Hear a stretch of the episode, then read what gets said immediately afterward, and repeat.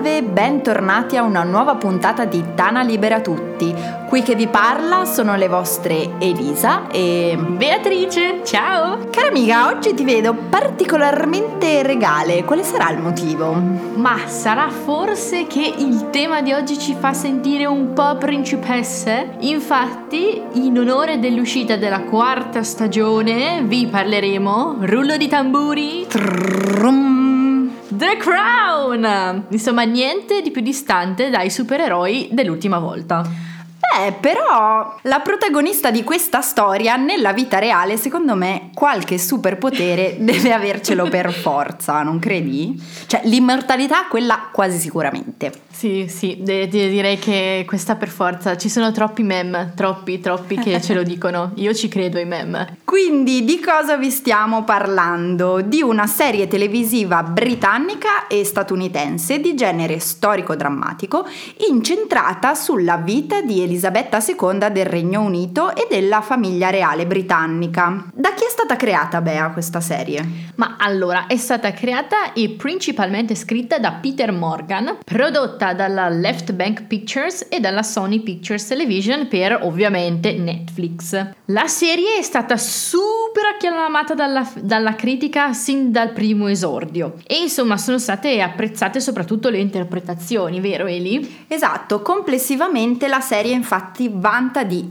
numerosi riconoscimenti, come per esempio il Golden Globe, 8 premi Emmy, eccetera, eccetera. Io ho visto una serie infinita quando ho fatto le mie ricerche che non vi sto qua a elencare. Quindi, in onore di questa puntata, per chi ci ascolterà in diretta, abbiamo scelto una colonna sonora completamente british e speriamo vivamente la apprezziate tanto quanto noi. Ci siamo impegnate a sceglierle, ci siamo davvero impegnate, abbiamo fatto del nostro meglio. Oh yes! Poi io devo dire personalmente adoro, adoro The Crown. Cioè, quando esce una nuova stagione sono una di quelle persone che deve costringersi a non finirla in un giorno solo. Cioè, poi questa quarta stagione è qualcosa di meraviglioso.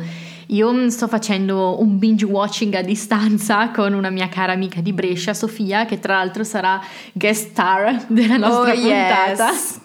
La stiamo veramente adorando, la stiamo guardando insieme, bellissima. Abbiamo veramente perso il conto di tutti gli outfit che ci mandiamo in chat su WhatsApp che ci hanno estasiato. Come quell'iconico vestito blu di Lady D quando balla con Carlo durante il tour in Australia che ci ha fatto proprio battere il cuore. Mamma mia. Veramente, la tua romanticheria, Bea, mi emoziona sempre molto, molto, moltissimo. Eh, siamo così, ragazzi di una volta.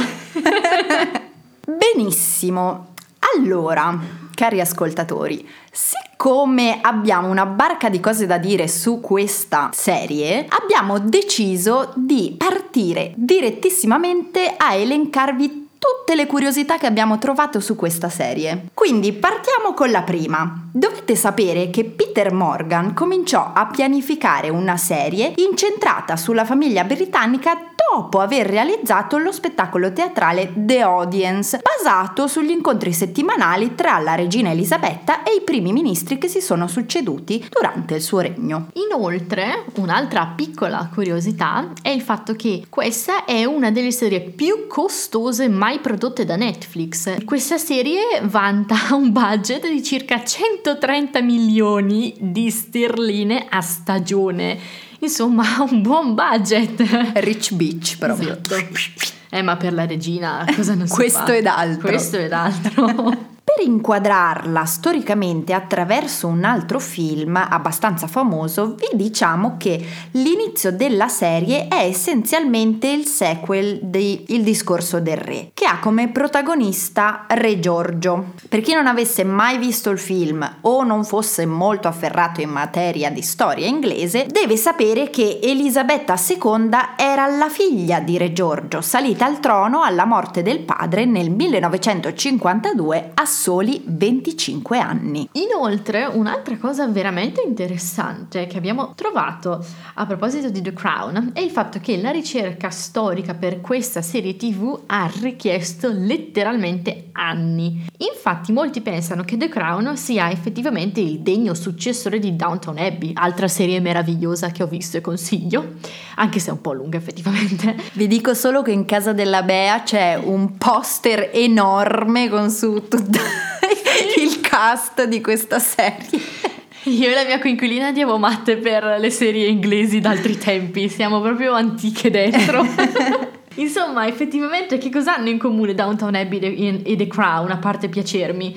Eh, beh, il fatto è che c'è una minuziosa ricostruzione storica che i creatori delle rispettive serie TV hanno fatto prima di portare in scena questi capolavori. Infatti, proprio come Gillian Fellows, anche Peter Morgan ha dedicato una fetta importante della propria vita alla ricerca sulla Royal Family britannica e si è impegnato duramente per rappresentare al meglio la vita di corte e con tutti i suoi paradigmi ben spiegati. Vi basti pensare che il team ha speso due anni e mezzo a cercare negli archivi lettere biografiche, trascrizioni delle sedute del gabinetto e oltre naturalmente a parlare con tutte le persone in qualche modo connesse um, alla casa reale. Infatti per lo sceneggiatore lo script doveva essere assolutamente perfetto e noi lo ringraziamo per questo. Però bisogna dire, Bea, che oltre a essere una serie tv sicuramente biografica, è anche tanto politica. La regina, basti pensare, ha visto ben 13 ministri durante il suo regno. Mamma mia! La prima stagione infatti è concentrata principalmente sul suo rapporto con Winston Churchill e nella seconda stagione vediamo un tema importante che è quello del Commonwealth e l'indipendenza degli stati annessi all'impero britannico. Temi politici sicuramente di impatto non solo nell'ambito della famiglia reale, ma anche sullo sfondo politico internazionale. Poi vedremo, vedrete che nella mm, quarta stagione potrà vedersela invece con Margaret Thatcher e Tony Blair. Insomma, non, non aspettiamo altro che parlarne di questa quarta stagione, ma con calma. Con calma. Con calma. Un'altra domanda che noi ci siamo poste, a cui abbiamo cercato risposta, è cosa ne pensa la vera famiglia reale di The Crown?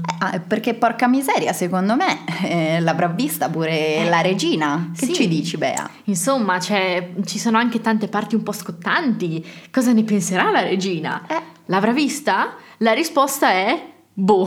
in realtà alcune indiscrezioni dicono che The Crown sia effettivamente piaciuta alla regina e che questa l'abbia vista in compagnia del figlio Andrew e della moglie Sophie. Naturalmente non siamo sicuri al 100% di questa cosa, però insomma indiscrezioni ci dicono che l'abbia apprezzata, anche se sappiamo che l'ultima stagione, la quarta, non è stata favorevolmente accolta dalla regina e soprattutto non è stata favorevolmente accolta da Will William, che non ha apprezzato il modo in cui sono stati ritratti i suoi genitori. A suo dire, diciamo, una maniera troppo falsa e semplicistica, un po' lontana da quella che era la realtà. Poi, naturalmente, se questo sia vero, non lo sapremo non lo sapremo mai.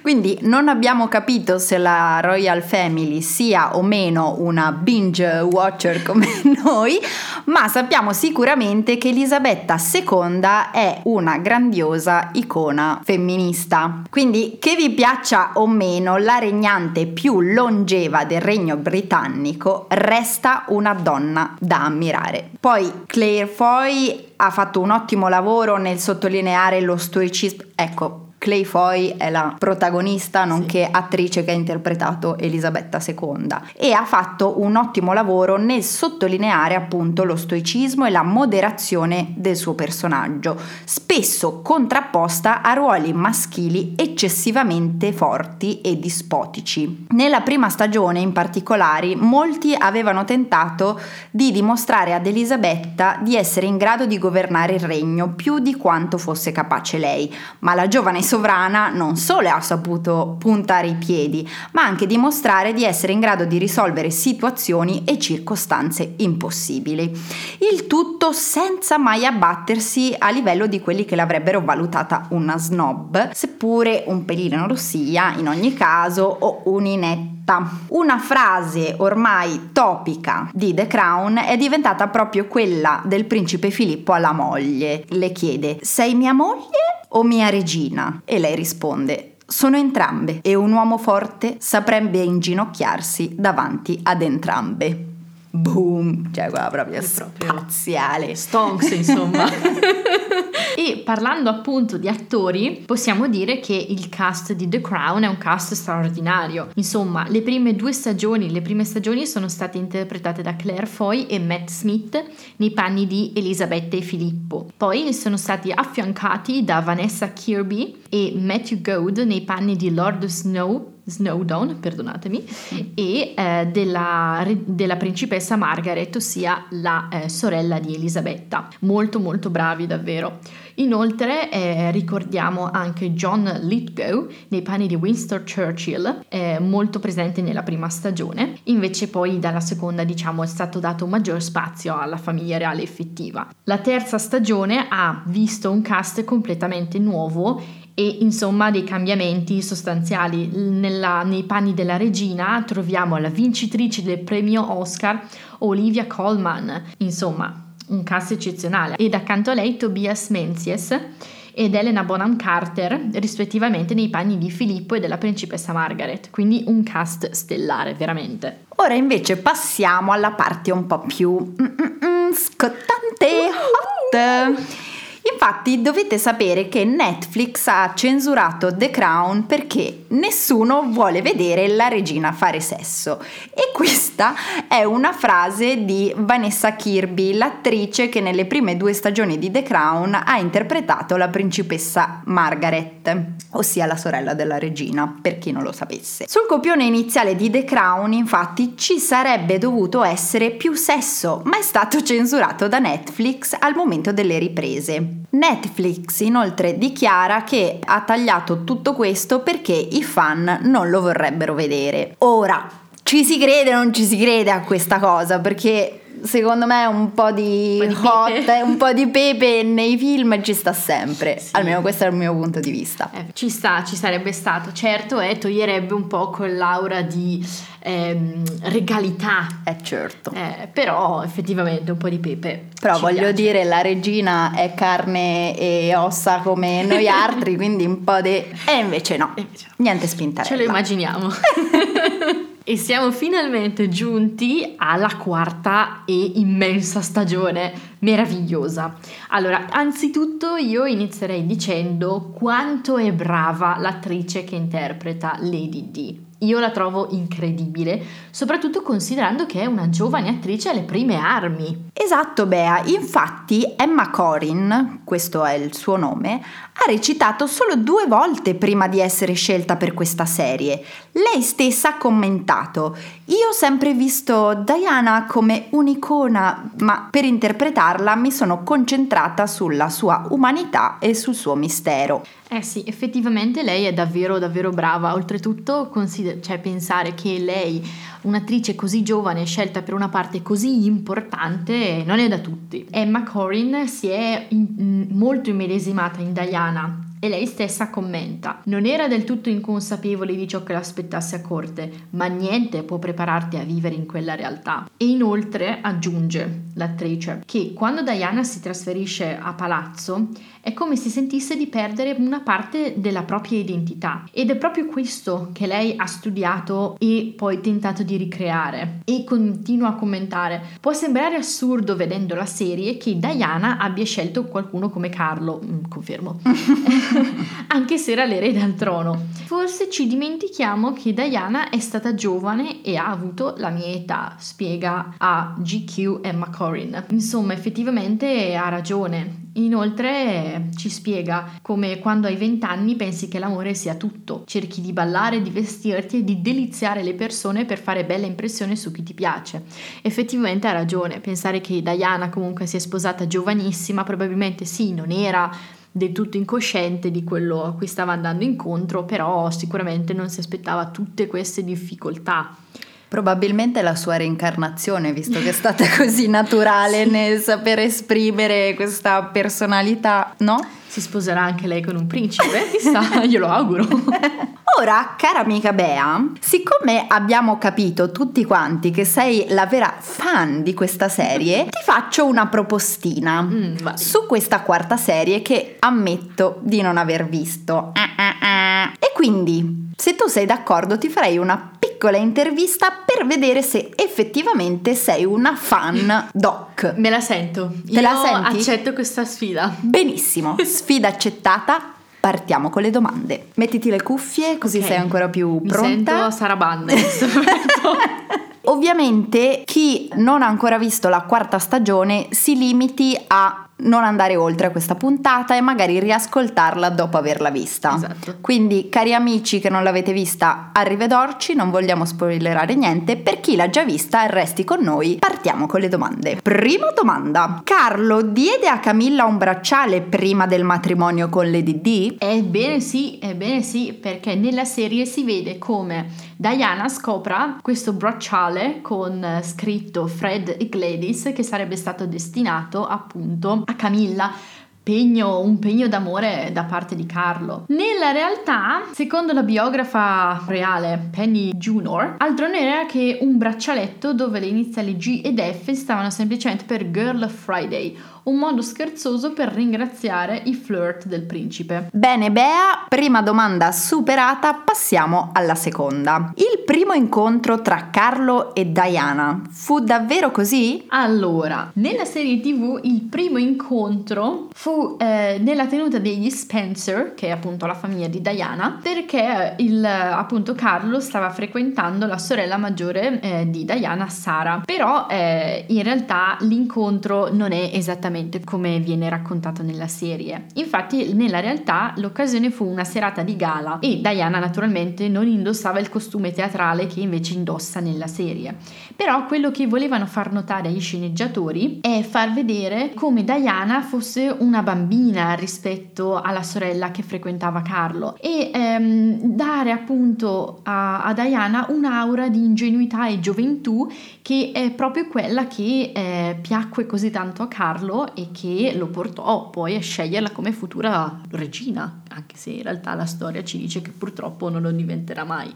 E benissimo, anche questa seconda domanda l'abbiamo superata. Ma restando in tema di gioventù, giovinezza e voglia di giocare, Diana ha mai pattinato a Buckingham Palace? Eh, questa è un'ottima domanda che mi sono posta anche io. Infatti, nella serie vediamo effettivamente Diana con i pattini a rotelle all'interno di Buckingham Palace e l'antenato dell'iPod nelle orecchie. Però questo, insomma, è un po' difficile da immaginare nella vita reale. Però questa cosa ci stupisce perché effettivamente è reale. Perché grazie alle foto dei tabloid degli anni 80 sappiamo che un modo che utilizzava Diana per scaricare la tensione era proprio proprio calzare i pattini a rotelle nei corridoi di Buckingham Palace. Attenzione! È una di noi! Attenzione! Ora passiamo a un aspetto mm, un po' più triste, diciamo. E ti chiedo, è vero che soffriva di bulimia? Diana soffriva di bulimia Ebbene, purtroppo sì. A confermarlo ci ha pensato il confidente di Diana, Andrew Morton, che poi è l'uomo che registrò con lei i famosi Diana Tapes, le registrazioni delle confidenze private della principessa che poi sfociarono nella celebre biografia di Diana. Intervistato appunto dal Corriere, quindi un giornale nostrano, Morton ha detto che a, a Diana stava a cuore che i figli potessero avere una vita emotiva completa, attorniati dagli affetti di famiglia, ma non voleva che fossero consapevoli della posizione delle responsabilità che sarebbero loro toccate. Non voleva che vivessero fuori dal mondo. Voleva quindi per loro una vita diversa da quella che lei aveva avuto. E insomma tutte queste preoccupazioni e tutti questi problemi l'hanno poi portata a soffrire di bulimia purtroppo. Poi però c'è il caso delle due cugine di Elisabetta e Margaret con forti disabilità mentale e costrette a una vita da recluse. Cosa ci sai dire a proposito di questo? Vi so dire che è vero. Infatti c'è una puntata in, nell'ultima stagione dedicata proprio alle cugine eh, di Elisabetta e Margaret, Nerissa e Catherine, che effettivamente eh, non hanno mai incontrato le loro cugine reali e hanno vissuto la maggior parte della loro vita eh, in un istituto per mh, mm, problemi mentali, diciamo. Questa è una parte molto triste che ha scandalizzato un po' tutti quelli che sono gli appassionati di The Crown anche perché magari non era di conoscenza comune, insomma mm. io questa cosa non l'ho mai saputa. No, neppure io. Ora invece passiamo al capitolo gelosia. Carlo Bea era geloso di Diana? Ah, capitolo gelosia, capitolo importante, perché in The Crown ci sono ben due puntate in cui Carlo e Diana nel loro viaggio in Australia fanno vedere come questo fosse un problema reale tra di loro. Infatti, eh, durante il tour eh, dove Diana venne ricoperta di onori e mh, mm, amata dalla folla, Carlo sbotta e dice dovrebbe essere il mio, non il tuo tour, pieno di gelosia. Effettivamente questo mh, mm, rispecchia la realtà perché la stessa Diana in una famosa intervista a Panorama riconosce lei stessa che per qualsiasi uomo orgoglioso sarebbe difficile tollerare che ogni giorno qualcuno parli soltanto di sua moglie. E si vede in The Crown questo, si vede che entrambi probabilmente avevano un po' sentivano molto la mancanza di affetto e di sostegno da parte della famiglia, un po' algida, Mm-mm. insomma. Belle parole che mi usi veramente. Comunque, la nostra intervista a Bea è giunta al termine promossa. grazie, grazie. E questo ci anticipa l'ultima parte della nostra puntata, ma io prima voglio dirvi una cosa, se mi permetti, Bea.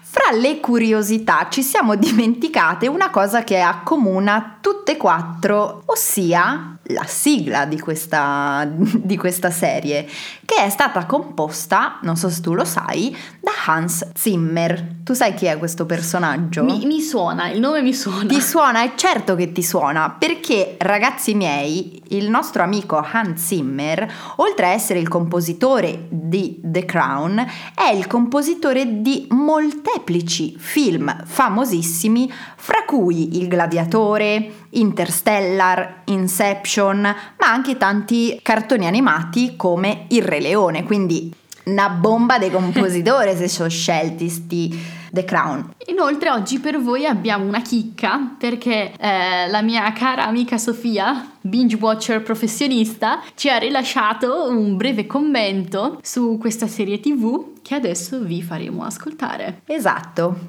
la nostra cara amica Sofia adesso ci farà il promosso o bocciato al posto nostro. E quindi prego parola a Sofia che ci darà la sua opinione riguardo la quarta stagione di The Crown. Quarta stagione di The Crown secondo me è la più bella in assoluto di tutta la serie, forse perché ho sempre avuto un debole per Lady D, quindi questo mettere al centro la storia d'amore con Carlo anche se storia molto sofferta, è stata proprio la chiave per il mio cuoricino. Tra l'altro, secondo me, stagione dove il ruolo femminile ha molta importanza, cioè c'è la regina interpretata da Olivia Coleman, lei secondo me è bravissima, che avevamo già visto nelle due stagioni precedenti, e poi c'è Lady D, pazzesca, secondo me uguale alla vera Lady D tra l'altro, e poi Margaret Thatcher, anche lei personaggio super strong. E quindi veramente mi è piaciuta un sacco. Carlo invece attore che riesce a farsi veramente odiare. E tra l'altro ho pensato che avrà messo super in imbarazzo la corona e infatti vorrei avere un feedback dalla regina. Tra l'altro anche le location sempre stupende, ma quello quello non ci aveva deluso neanche nelle stagioni precedenti e i costumi, cioè i vestiti di Lady Diana, gli outfit, sarebbe da, da guardare la stagione solo per quello. Quindi niente, adesso attendiamo solo una quinta stagione e speriamo sia il più presto possibile. Benissimo, grazie mille Sofia per il tuo intervento preziosissimo. A questo punto, se volete anche voi, come Sofia, commentare in una nostra puntata di Tana Libera Tutti, insomma, scriveteci nei commenti su www.sambaradio.it, ci trovate nella schermatina podcast sotto Tana Libera Tutti, oppure, non lo so, vogliamo dare i nostri indirizzi Instagram? Certo. Esatto Partiamo da te, Bea, che sei la coach di questo program. Beh, ci trovate su Instagram, io sono Beatrice Facchetti. E invece io sono Luz Elga. E quindi se volete darci qualche opinione, noi saremo ben felici di ascoltarle tutte. E per oggi siamo arrivati alla conclusione. Grazie mille per averci ascoltato. Un besito da Elisa e Beatrice. E ci vediamo alla prossima puntata. Ciao! Ciao!